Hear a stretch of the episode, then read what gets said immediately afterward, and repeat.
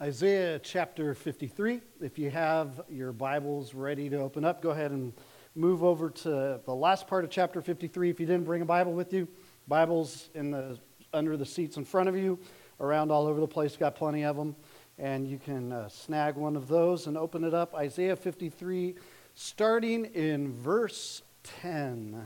Verse 10, the significance of Jesus and his suffering, as you see there on uh, the screens and just follow along on your outline if you want to uh, write some notes. It's provided in there as well. The significance of Jesus and his suffering. And we have looked at this chapter for three weeks, including today. And I really believe this is one of those chapters in the Bible that we will be spending eternity in heaven probing and drilling down and mining on the details of this. And, and this is one of those ones that I can't wait to see come all together.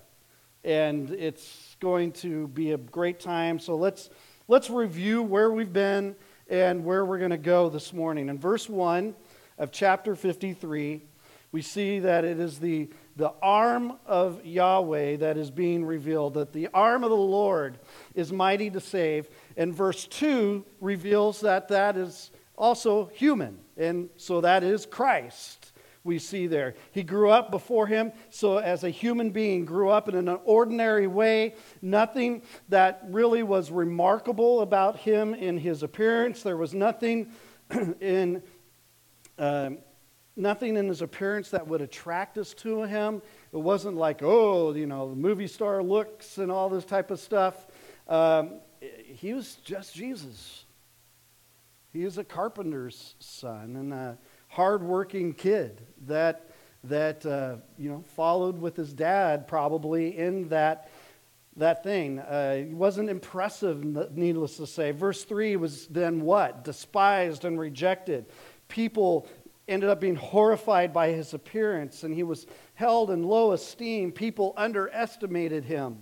Verses 4 through 6, we have really what I said before the theological center of the Bible, substitutionary atonement. Christ takes up our pain, He carries our sin, He dies for it, He's pierced for our transgressions, He's crushed for our iniquities. The punishment that brought us peace was, was upon Him, and by His wounds we are healed.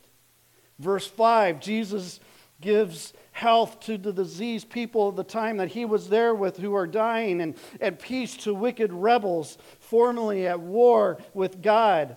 And he does it at the cost of his life. Pays his life for this. Verse 6 We all, like sheep, have gone astray.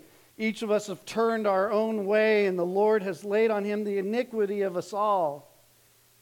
Verse 7 and 9 through 9, we see Christ innocent, willing to be slaughtered. Christ, by his willingness to die in our place, is able to atone for our sins.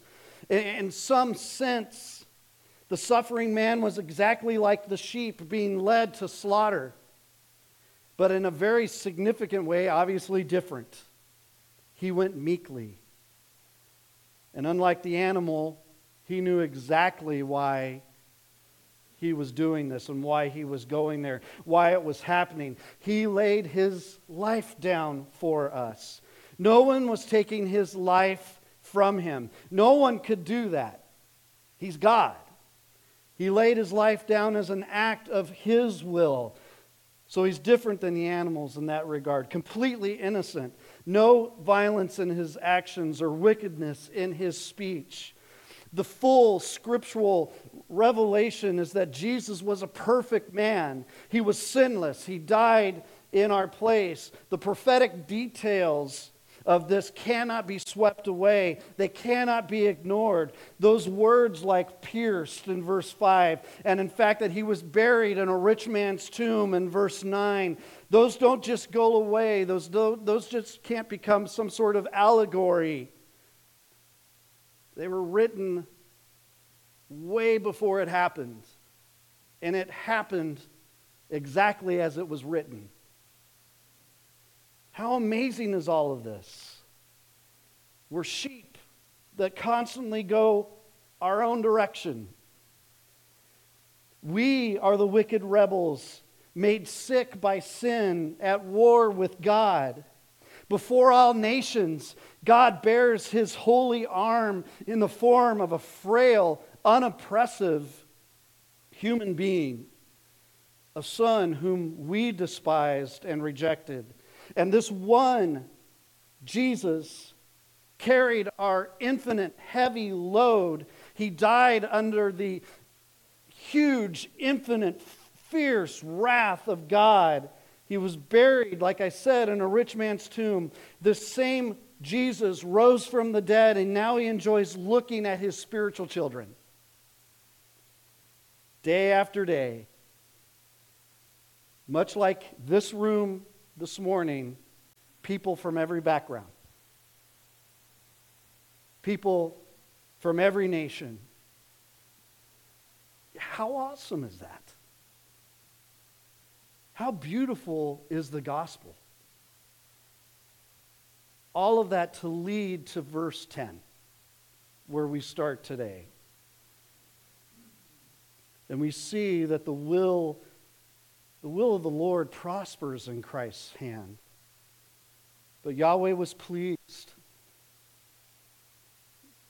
don't take those words lightly. God was pleased. We see that a few times in Scripture, right? I'm pleased. This is my son in whom I'm well pleased. But Yahweh was pleased to crush him, putting him to grief. If you would place his soul as a guilt offering, he will see his seed.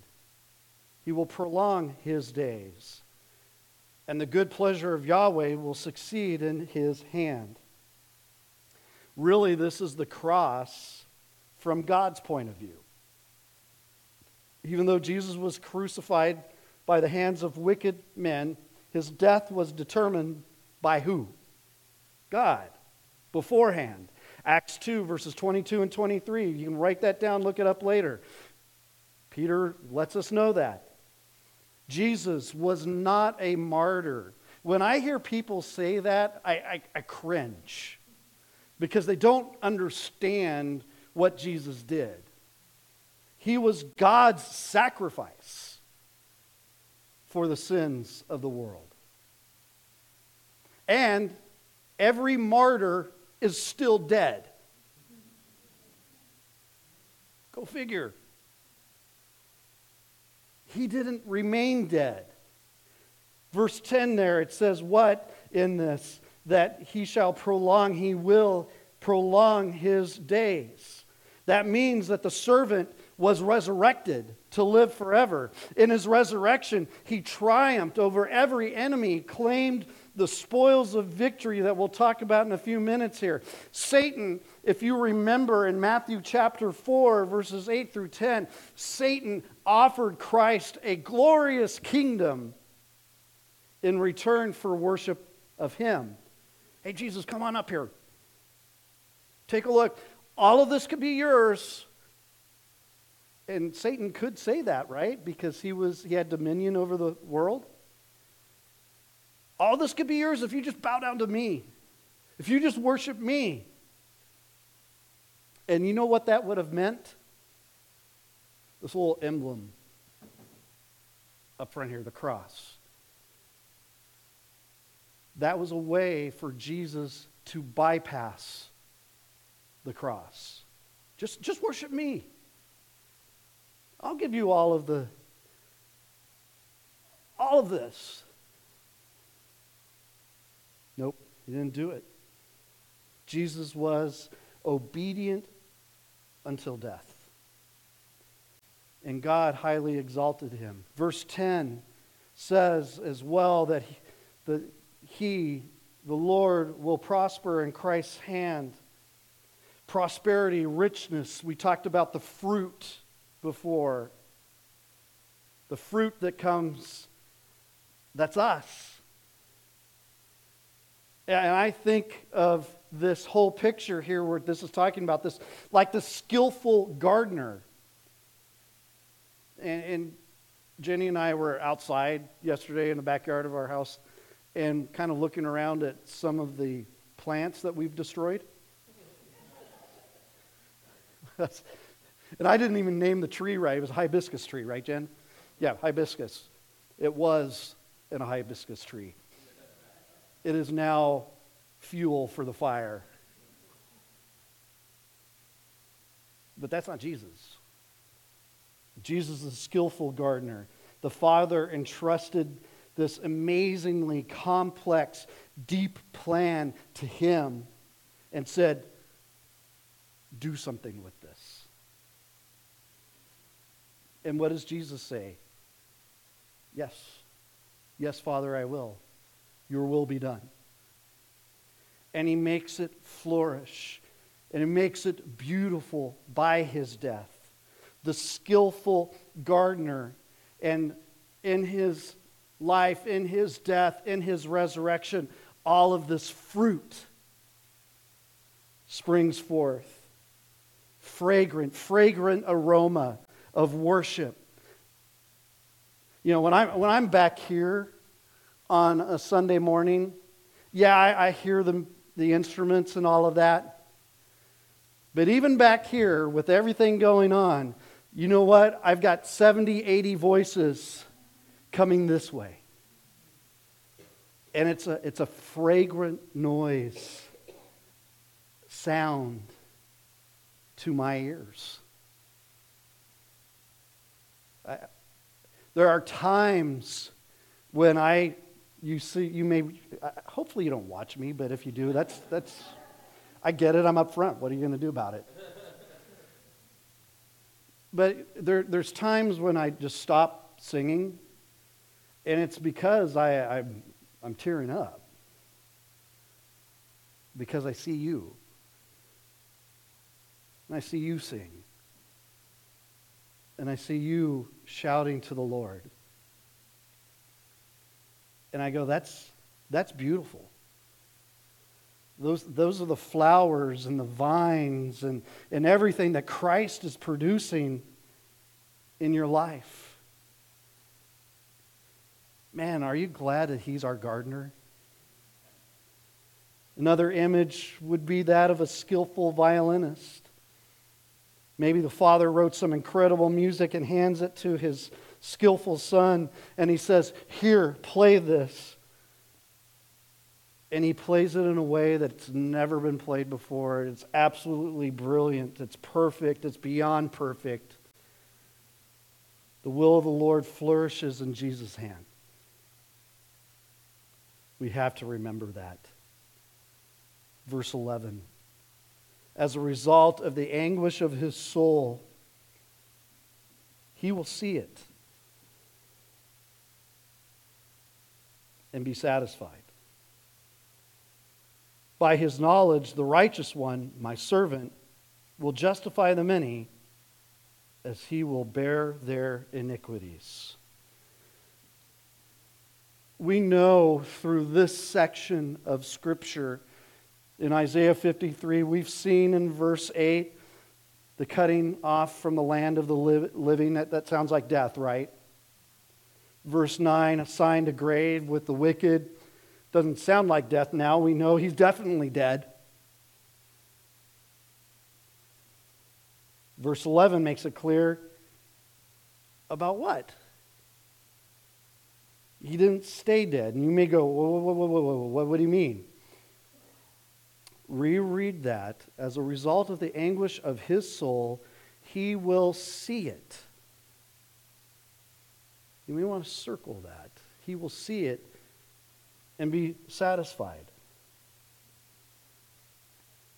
So, the anguish of his soul, clearly referring to his death, the anguish on the cross, he will see that. Literally, says, He will see in the original language. He will see.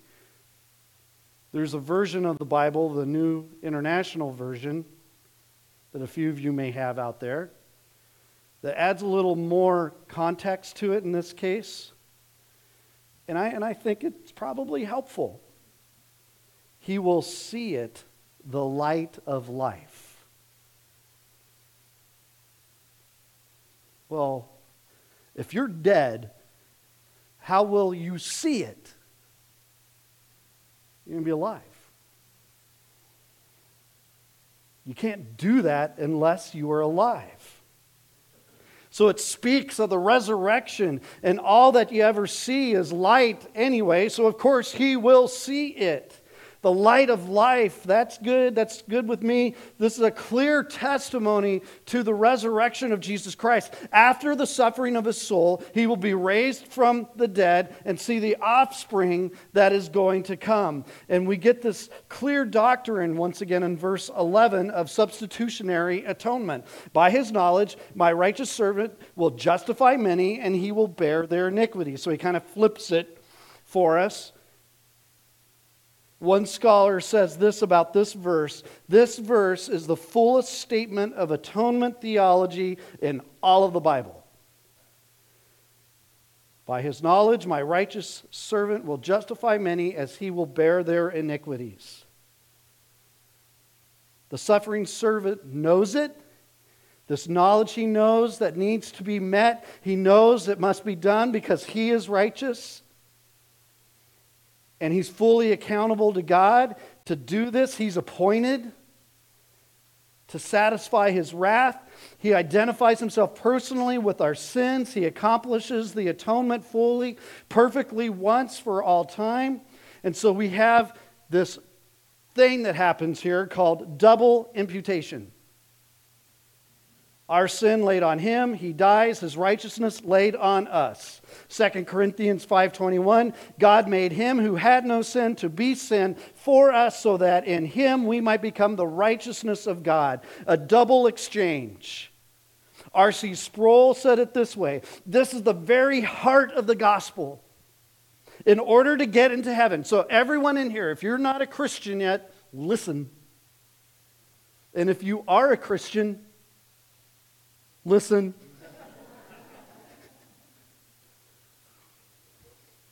Because you need to explain this to someone, maybe. This is the very heart of the gospel, Sproul says. In order to get into heaven, will I be judged by my righteousness or by the righteousness of Christ? I was listening to a new song this week that may, as you know, be sprung on you soon. And this is talking about the all sufficient Savior. And, and it asks the question what will happen if I go before God and try to give him my righteousness? And he answers it not well. A little more lyrically, and you know, it rhymes and stuff like that. Sproul goes on to say it this way If I have to trust in my righteousness to get into heaven, I must completely and utterly despair of any possibility of ever being redeemed. That's true, right? Man, if I had to go up there and say, it's, it's, just, it's just what I've done in life, I wouldn't even try to go up there. I just walk back. Because you just know. But when we see that the righteousness that is ours by faith is the perfect righteousness of Christ, we shall see how glorious is the good news of the gospel. The good news is simply this I can be reconciled to God. I can be justified, not on the basis of what I do, but on the basis of what has been accomplished for me in Christ. Of course, the Bible teaches a double imputation. Our sins, our sin is imputed to Jesus, and his righteousness is imputed to us. In this twofold transaction, we see that God does not compromise his integrity in providing salvation for his people. Rather, he punishes sin fully after it has been imputed into Jesus. This is why he is able to be both just and the justifier the one who has faith in Jesus, as Paul writes in Romans 3:26. So my sin goes to Jesus. You want to, this is not complicated. So my sin goes to Jesus. and his righteousness comes to me. That is verse 11. Verse 12 then talks about the glory that's involved in all of this. Therefore, I will d- divide for him a portion with the many, and he will divide the spoil with the strong, because he poured out his soul to death, and he was numbered with the transgressors. Yet he himself bore the sins of many and interceded for the transgressors. Transgressors. This is a summation of all of these verses the 12 here, the three before that end chapter 52. The summation ends with the word that we talk about a lot around here therefore. The giant sign of pay attention. We're wrapping this up. Therefore, Christ gets what he deserves. Christ gets the spoils of victory. There's a small football game going on this evening. Two teams that have played a boatload of weeks. And when Philadelphia wins tonight, I really don't care, but I had to say something to get a reaction. What happens when that clock hits zero? They, they run out on the field. The, the exhilarating spirit of victory, the spoils of victory. We have won the Super Bowl. We get a silly ring that we can't wear and a big, huge metal football. But they get to tell everyone around the world that they're the victors. 35 years ago, our soccer team had never won a game as a college. And I was on that team that was playing in its last game. We got a tie during the year, and you thought we had won the Super Bowl when we got a tie. We're playing against potentially the only worst team in the nation other than us. and we're up in San Francisco, and we're playing, and it was fogged in, it was cold, it was miserable. But we were winning. It was the last game of the season, last game last opportunity to even partially feel what it's like to be victorious uh, in sports. And in soccer, you just know after a while, this other team's not going to win. We were up three zip at halftime. And I remember our coach looking all of us in the eyes and saying, Don't screw this up. This is our chance. And as that clock kept ticking and they hadn't scored a goal, what was our excitement level like? It kept getting ratcheted higher and higher and higher. And when that referee blew his whistle how many times at the end of a soccer game? Three. We went crazy. I mean, Gatorade all over the coach, screaming and yelling and running around the field, ripping the jerseys off, all of the above.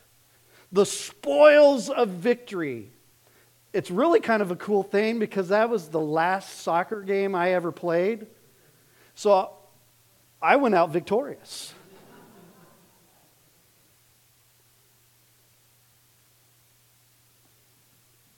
As Christians, we win. Why? Because Jesus is the victor. Being found in appearance as a man, he humbled himself and became obedient to death, even death on a cross.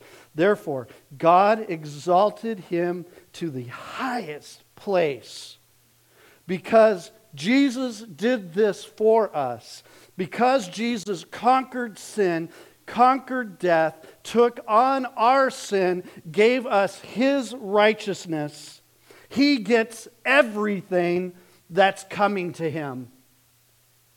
And we see that in Revelation 5. Jesus won the right to come and take the scroll out of the right hand of the one who sat on the throne. He earned it because he died, because he won the victory. It was a triumph. He is the greatest warrior in history. And by the way, his way of fighting is different than any other warriors, greater than Samson, greater than David, greater than any warrior. Jesus warfare was of a different type.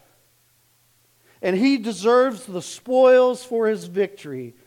That is what this verse is saying. He deserves to be honored for it, he deserves to be worshiped. And what are the spoils of his victory?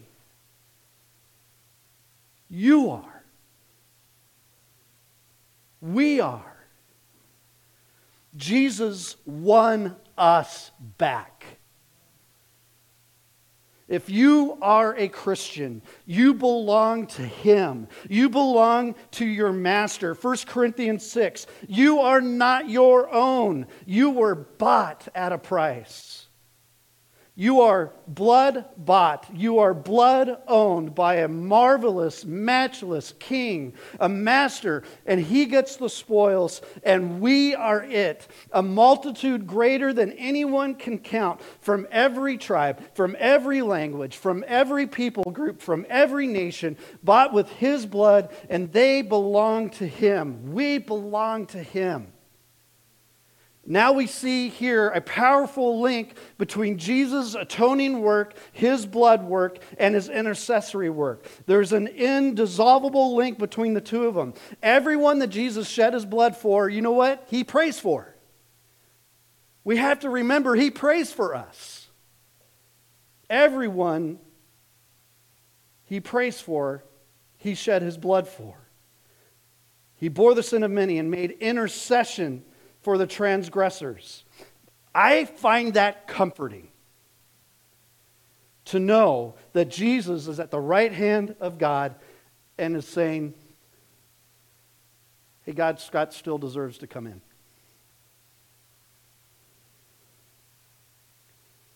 He's interceding for all of us. Romans chapter 8 says that he lives, always lives to make intercession for us permanent priesthood. He's able to save us to the utmost, save us completely because He's constantly praying for us. And what is He praying? Have you ever thought about that? What is He praying? Well, Luke 22, we actually know exactly what He's praying. Simon Peter says that even if all fall away on account of Jesus, He never would. If everyone else turns away, Jesus, I will never, ever do that to you. What did Peter do? Denies him immediately after that, like three times. Hardest night of his life.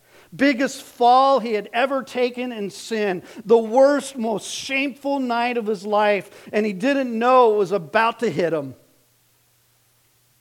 And Jesus said to him, Simon, Simon, Luke 22.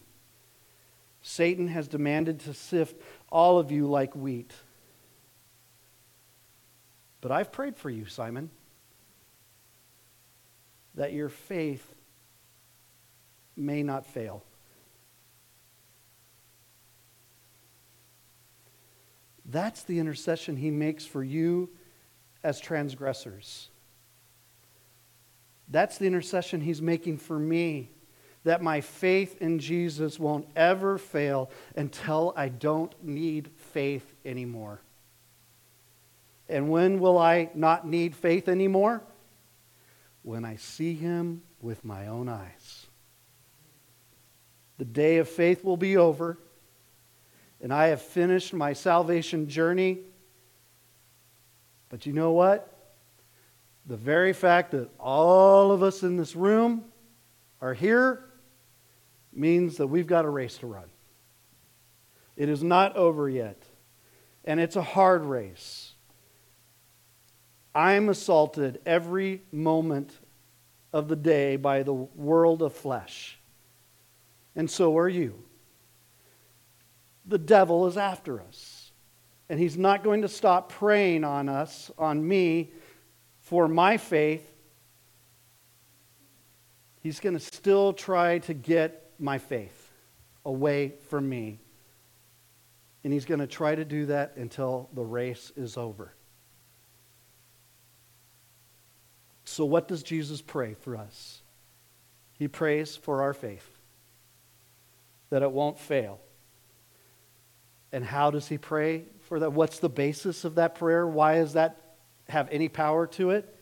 It's on the basis of his shed blood.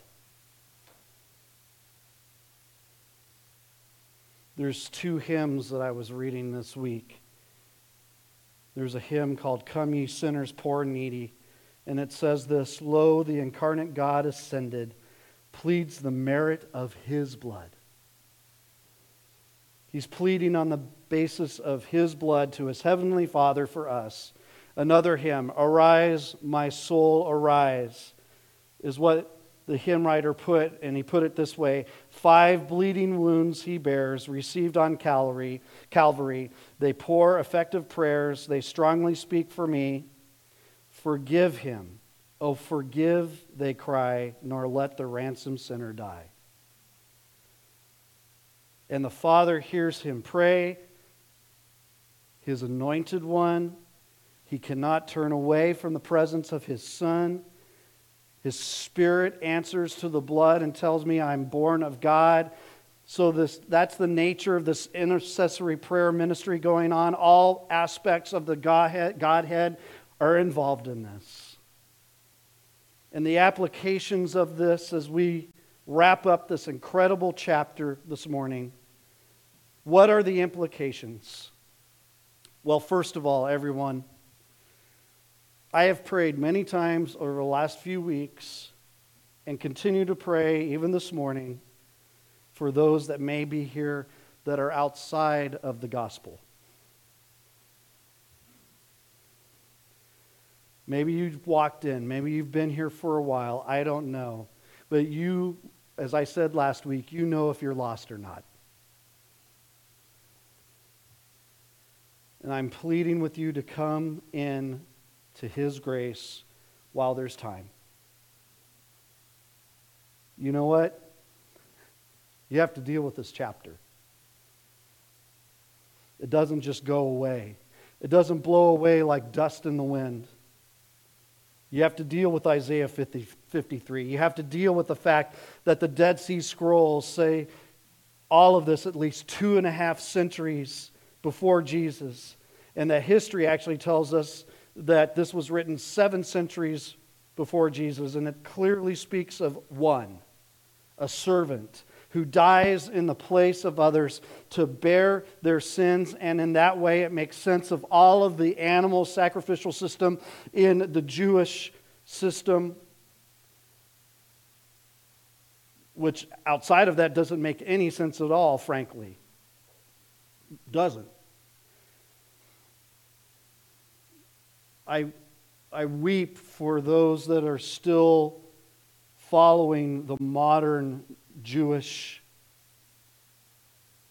faith system, belief system, the sacrificial system without Christ, because the whole system, the whole Jewish sacrificial system, pointed to Christ and was completed in Christ.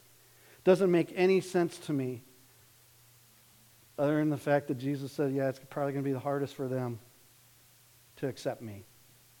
It's my paraphrase. Jesus is the final sacrifice. It makes perfect sense. You have to deal with this. This isn't going away. We've been through all 12 verses here of Isaiah 53 and the three that preceded it. And someday you're going to have to give an account to God for what you have heard here. And I'm asking, I am pleading with you run to Christ now. And then run with him in the journey. Repent of your sins. Trust in Him that you might be justified, counted righteous, forgiven by a simple faith in Christ. Because truthfully, there's three imputations that have gone on. And you know what the first one was? The original sin imputed into us. We've all sinned and fallen short of the glory of God. That's put in there. We're born with it.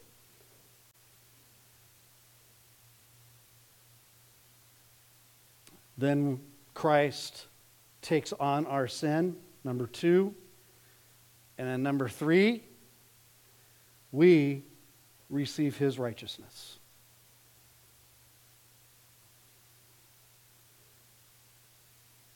Be counted as righteous be counted as forgiven by simple faith in Christ. Come to Christ. Now, if you're a believer, in the time frame, doesn't matter. It could have happened three seconds ago, could have happened 35 years ago, 50 years ago, years ago. What did I say last week? And I will say it again rejoice. Rejoice in the certainty of your salvation. If you are saved, if Christ's righteousness has been imputed into your life, can it be taken away? No. It cannot. Be confident that you are saved. You are continually going astray in sin. I get that. We all do that. All of us, of course, like sheep, do that. But the, be thankful that the Lord has suffered in your place. Trust in Him more and more to fully cure you of wandering. Present those wandering ways to Him. Say to Him, Jesus, cure me of this. You're my shepherd. Lead me, and I will follow. Cure me of my wandering ways. But no matter what, know the whole time that that's going on, you are saved. You are atoned for. You are forgiven of your wandering ways.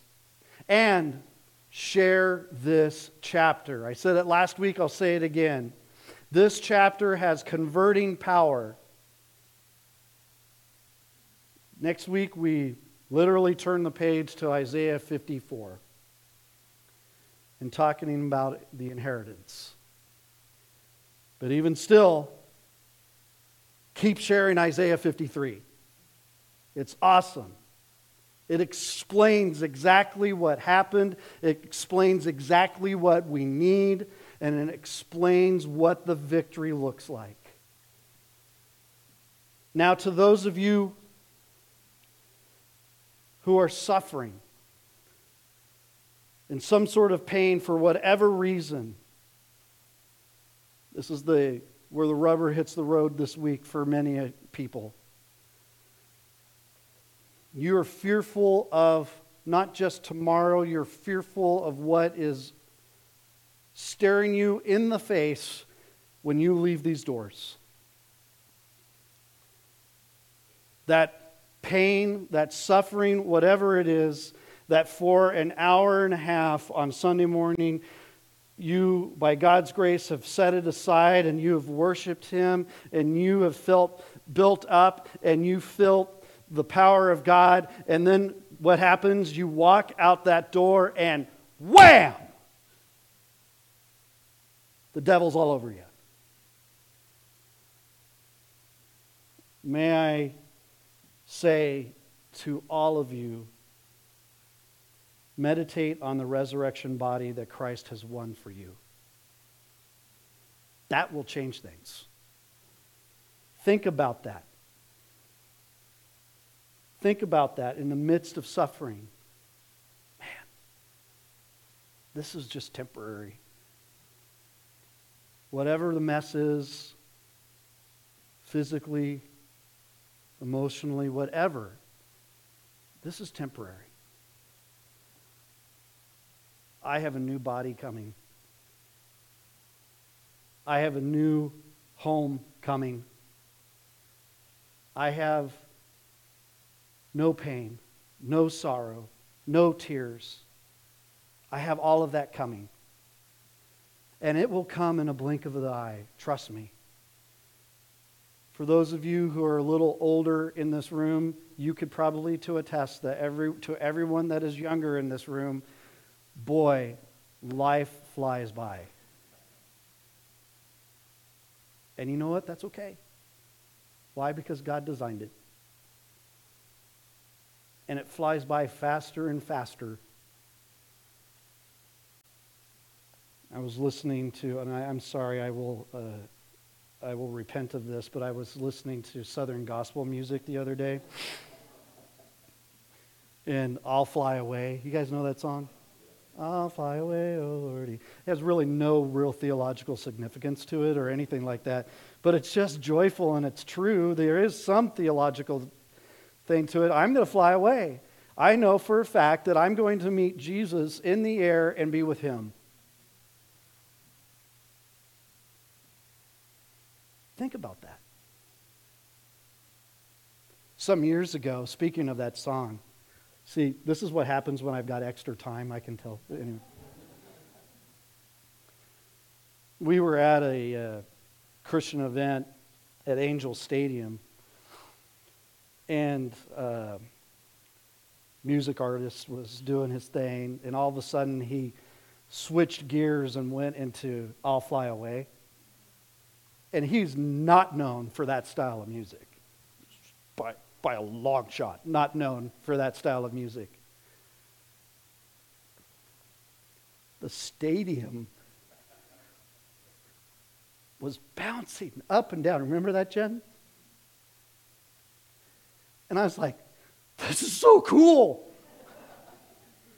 And I'm doing it too. The song means nothing, but Jesus means everything.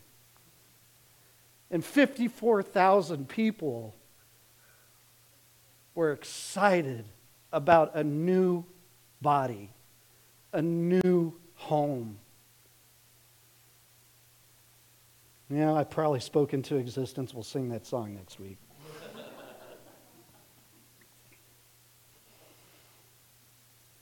to those of you who are wrestling with sin,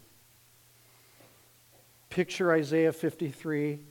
Picture what that sin cost Jesus. Think about what he went through for your sin. Was it say piercing, crushing? Learn to hate sin as much as the Father hates sin.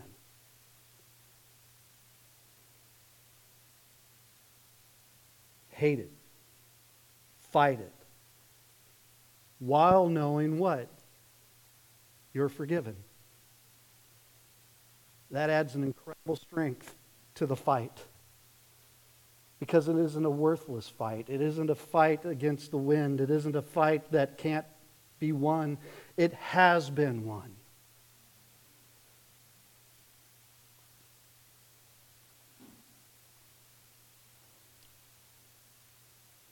To those of you who are bewildered by what God is doing in your life, God, I have no idea what this is all about. And I'm sure none of you ever asked that.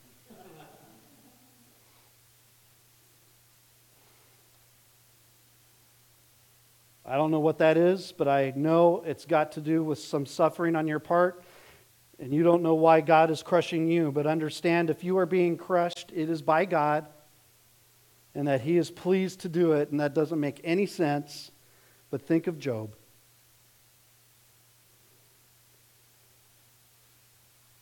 He's actually pleased to crush you and cause you to suffer. He's pleased to do that. Why? It's because it's for your good.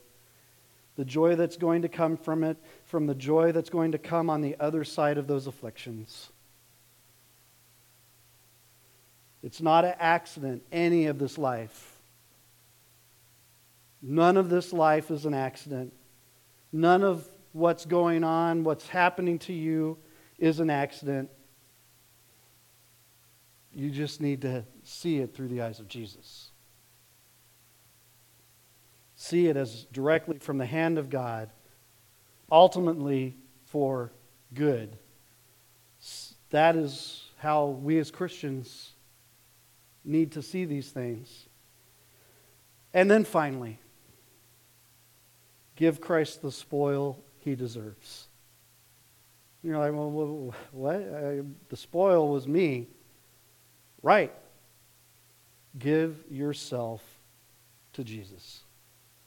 Present your body to him every moment as what? As it says in Romans, a living sacrifice, holy and pleasing to God. You're his victory dance. You're his person that he runs across the field screaming for and holds up and says, This is the prize. You are the prize. Isn't that awesome? He earned it. He earned you. He paid for you. You are His. Give your life to Him. Let's pray. Lord, I thank you for this incredible